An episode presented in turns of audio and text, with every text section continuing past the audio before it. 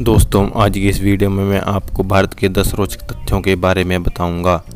तो पहला है, शैम्पू का आविष्कार भारत में हुआ था। शैम्पू शब्द संस्कृत के चंपू से लिया गया है, जिसका अर्थ है चंपी करना।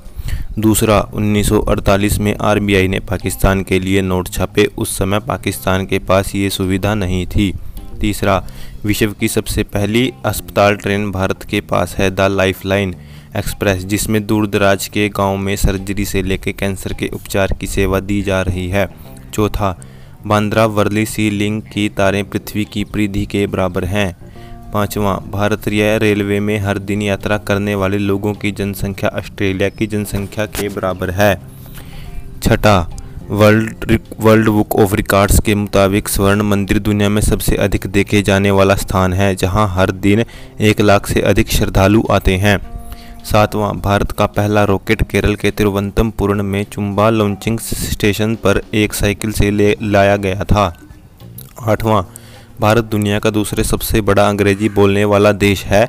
भारत में 125 मिलियन लोग अंग्रेज़ी बोलते हैं, जो हमारी आबादी का केवल 10 परसेंट है।